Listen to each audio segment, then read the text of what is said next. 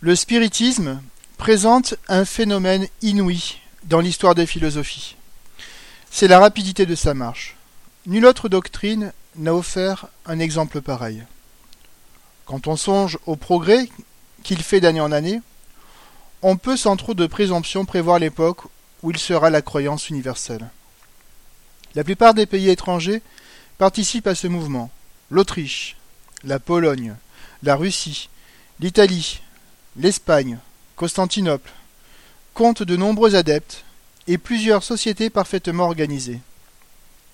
J'ai plus de cent villes inscrites où il existe des réunions. Dans le nombre, Lyon et Bordeaux occupent le premier rang. Honneur donc à ces deux cités, imposantes par leur population et leur lumière, qui ont planté haut et ferme le drapeau du spiritisme. Plusieurs autres ambitionnent de marcher sur leurs traces. Je suis à même de voir beaucoup de voyageurs. Tous s'accordent à dire que chaque année, ils trouvent un progrès dans l'opinion. Les rieurs diminuent à vue d'œil. Mais à la raillerie succède la colère. Naguère on riait, aujourd'hui on se fâche. C'est de bon augure, selon un vieux proverbe, et cela fait dire aux incrédules qu'il pourrait bien y avoir quelque chose. Un fait non moins caractéristique, c'est que tout ce que les adversaires du spiritisme ont fait pour en entraver la marche, loin de l'arrêter, en a activé le progrès. Et l'on peut dire que partout le progrès est en raison de la violence des attaques. La presse l'a-t-elle prôné?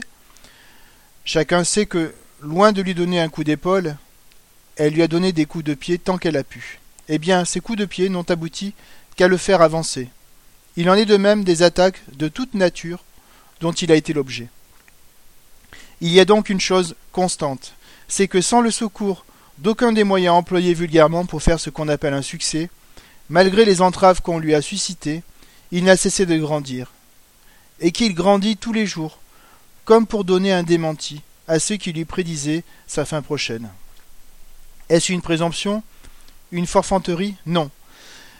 C'est un fait qu'il est impossible de nier. Il a donc puisé sa force en lui-même, ce qui prouve la puissance de cette idée. Il faut bien que ceux que cela contrarie en prennent leur parti, et se résignent à laisser passer ce qu'ils ne peuvent arrêter. C'est que le spiritisme est une idée, et que lorsqu'une idée marche, elle franchit toutes les barrières. On ne l'arrête pas à la frontière comme un ballot de marchandises. On brûle les livres, mais on ne brûle pas une idée. Et leurs cendres même portées par le vent, vont féconder la terre où elle doit fructifier. Mais il ne suffit pas de lancer une idée, de par le monde, pour qu'elle prenne racine. Non, certes, on ne crée pas à volonté ni des opinions ni des habitudes. Il en est de même des inventions et des découvertes. La plus utile échoue si elle vient avant son temps, si le besoin qu'elle est destinée à satisfaire n'existe pas encore. Ainsi, en est-il des doctrines philosophiques, politiques, religieuses ou sociales? Il faut que l'esprit soit mûr pour les accepter. Venue trop tôt, elles restent à l'état latent, et comme des fruits plantés hors de saison, elles ne prospèrent pas. Si donc le spiritisme trouve de si nombreuses sympathies, c'est que son temps est venu, c'est que les esprits étaient mûrs pour le recevoir. C'est qu'il répond à un besoin, à une aspiration. Vous en avez la preuve dans le nombre considérable aujourd'hui des personnes qui l'accueillent sans surprise, comme une chose toute naturelle, lorsque l'on en parle pour la première fois, et qui disent qu'il leur semblerait que les choses devaient être ainsi, mais sans pouvoir les définir. On sent le vide moral que l'incrédulité, le matérialisme font autour de l'homme. On comprend que ces doctrines creusent un abîme pour la société, qu'elles détruisent les liens les plus solides, ceux de la fraternité. Et plus instinctivement, l'homme a horreur du néant, comme la nature a horreur du vide. C'est pourquoi il accueille avec joie la preuve que le néant n'existe pas. Mais, dira-t-on, ne lui enseigne-t-on pas chaque jour que le néant n'existe pas? Sans doute on, le lui enseigne. Mais alors comment se fait-il que l'incrédulité et l'indifférence aillent sans cesse croissant depuis un siècle? C'est que les preuves qu'on lui donne ne lui suffisent plus aujourd'hui, qu'elles ne sont plus en rapport avec les besoins de son intelligence. Le développement scientifique et industriel a rendu l'homme positif, il veut se rendre compte de tout, Il veut savoir le pourquoi et le comment de chaque chose. Comprendre pour croire est devenu un besoin impérieux. Et c'est pourquoi la foi aveugle n'a plus d'empire sur lui. Selon les uns, c'est un mal, selon les autres, c'est un bien. Sans discuter le principe, nous dirons que telle est la marche de la nature. L'humanité collective, comme les individus, a son enfance et son âge mûr. Quand elle est à l'âge mûr, elle secoue ses langes et veut faire usage de ses propres forces, c'est-à-dire de son intelligence. La faire rétrograder est aussi impossible que de faire remonter un faible vers sa source. Attaquer le mérite de la foi aveugle, dira-t-on, c'est une impiété, parce que Dieu veut qu'on accepte sa parole sans, sans examen. La foi aveugle pouvait avoir sa raison d'être, je dirais même sa nécessité, à une certaine période de l'humanité. Si, aujourd'hui, elle ne suffit plus pour affermir la croyance, c'est qu'il est dans la nature de l'humanité qu'il en soit ainsi. Or, qui a fait les lois de la nature? Dieu ou Satan? Si c'est Dieu, il ne saurait y avoir impiété à suivre ces lois. Si aujourd'hui comprendre pour croire est devenu un besoin pour l'intelligence, comme boire et manger en est un pour l'estomac, c'est que Dieu veut que l'homme fasse usage de son intelligence. Autrement, il ne le lui aurait pas donné. Il est des gens qui n'éprouvent pas ce besoin, qui se contentent de croire sans examen. Nous ne les blâmons nullement, et loin de nous la pensée de les troubler dans leur quiétude. Le spiritisme ne s'adresse point à eux. Du moment qu'ils ont ce qu'il leur faut, il n'a rien à leur donner. Il ne donne point à manger de force à ceux qui déclarent n'avoir pas faim. Il ne s'adresse donc qu'à ceux à qui la nourriture intellectuelle qu'on leur donne ne suffit plus. Et le nombre en est assez grand pour qu'il n'ait pas à s'occuper des autres. De quoi donc ceux-ci ont-ils à se plaindre, puisqu'il ne va pas les chercher? Il ne va chercher personne, il ne s'impose à personne. Il se borne à dire Me voilà, voilà ce que je suis, voilà ce que j'apporte, que ceux qui croient avoir besoin de moi viennent, que les autres restent chez eux. Je ne vais pas les troubler dans leur conscience, je ne leur dis point d'injure, je ne leur demande que la réciprocité. Pourquoi donc le matérialisme tend-il à supplanter la foi? C'est que jusqu'à présent, la foi ne raisonne pas. Elle se borne à dire Croyez tandis que le matérialisme raisonne. Ce sont des sophismes. J'en conviens. Mais bonnes ou mauvaises, ce sont des raisons qui, dans la pensée de beaucoup, l'emportent sur ceux qui n'en donnent pas du tout. Ajoutez que l'idée matérialiste satisfait ceux qui se complaisent dans la vie matérielle, qui veulent s'étourdir sur les conséquences de l'avenir, qui espèrent par là échapper à la responsabilité de leurs actes. En somme, elle est éminemment favorable à la satisfaction de tous les appétits brutaux. Dans l'incertitude de l'avenir, l'homme se dit Jouissons toujours du présent. Que me font mes semblables? Pourquoi me sacrifier pour eux? Ce sont mes frères, dit-on. Mais que me font des frères, que je ne reverrai plus? Qui peut-être demain seront morts et moi aussi. Que serons-nous alors les uns pour les autres? Rien? Si une fois morts il ne reste rien de nous? Que me servirait de m'imposer des privations? Quelle compensation en retirerai-je si tout finit avec moi? Fonder donc une société sur les bases de la fraternité avec des idées semblables.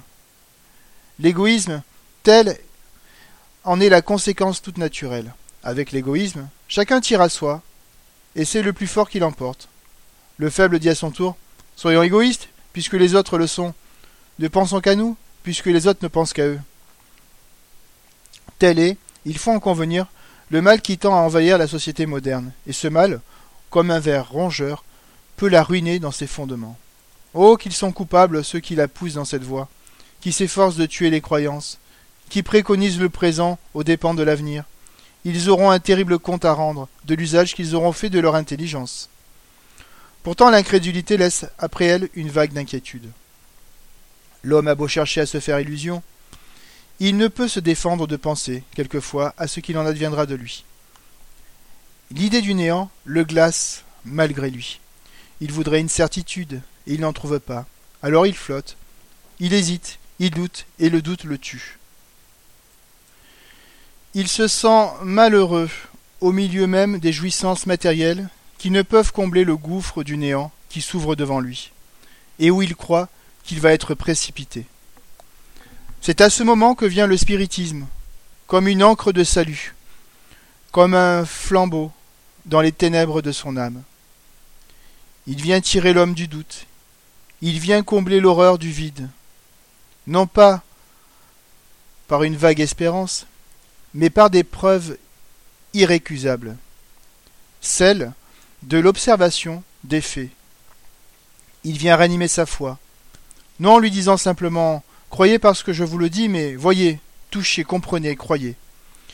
Il ne pouvait donc venir dans un moment plus opportun, soit pour arrêter le mal avant qu'il ne fût incurable, soit pour satisfaire aux besoins de l'homme qui ne croit plus sur parole, qui veut raisonner ce qu'il croit.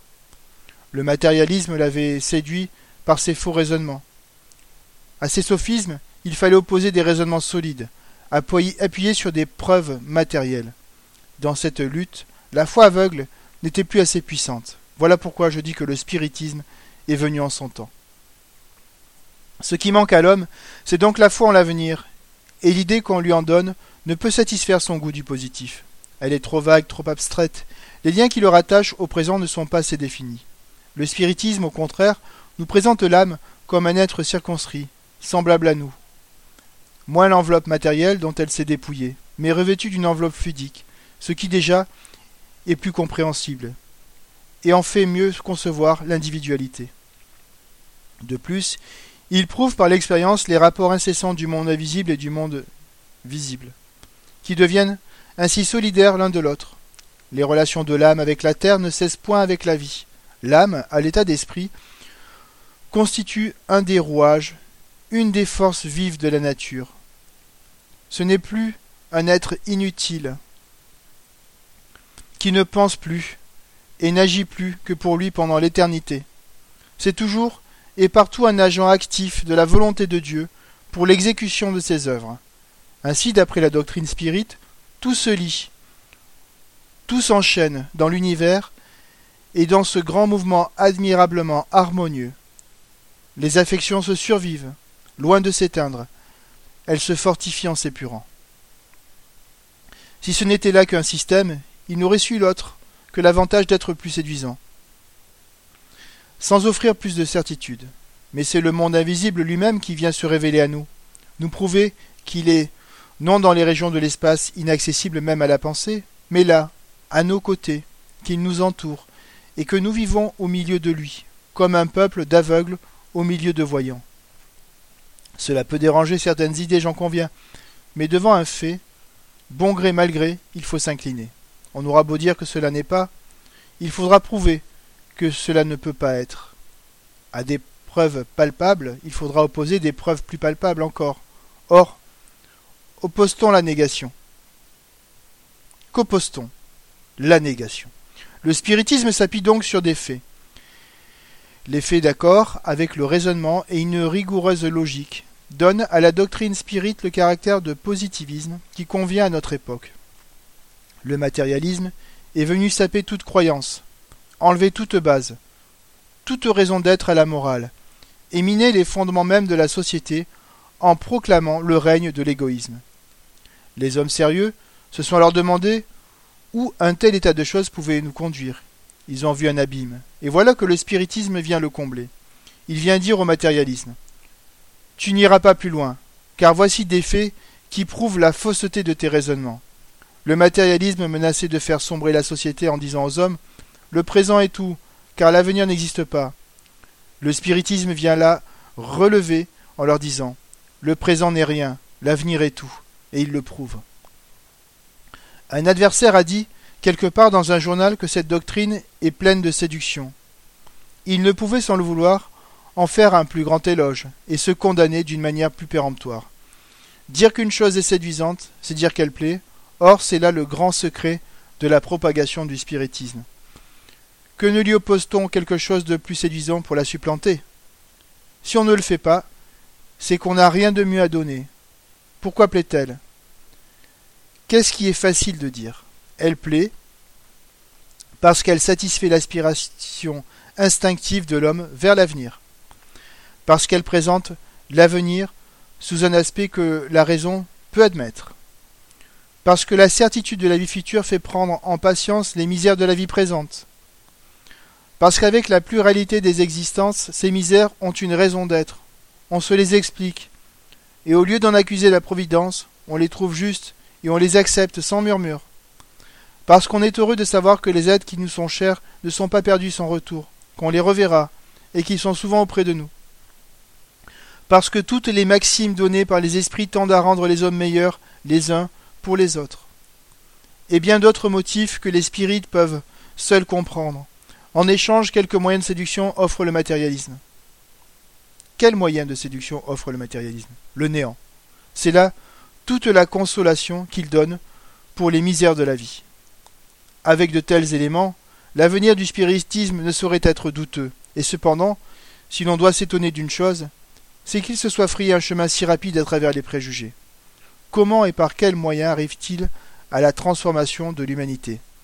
C'est ce qu'il nous reste à examiner.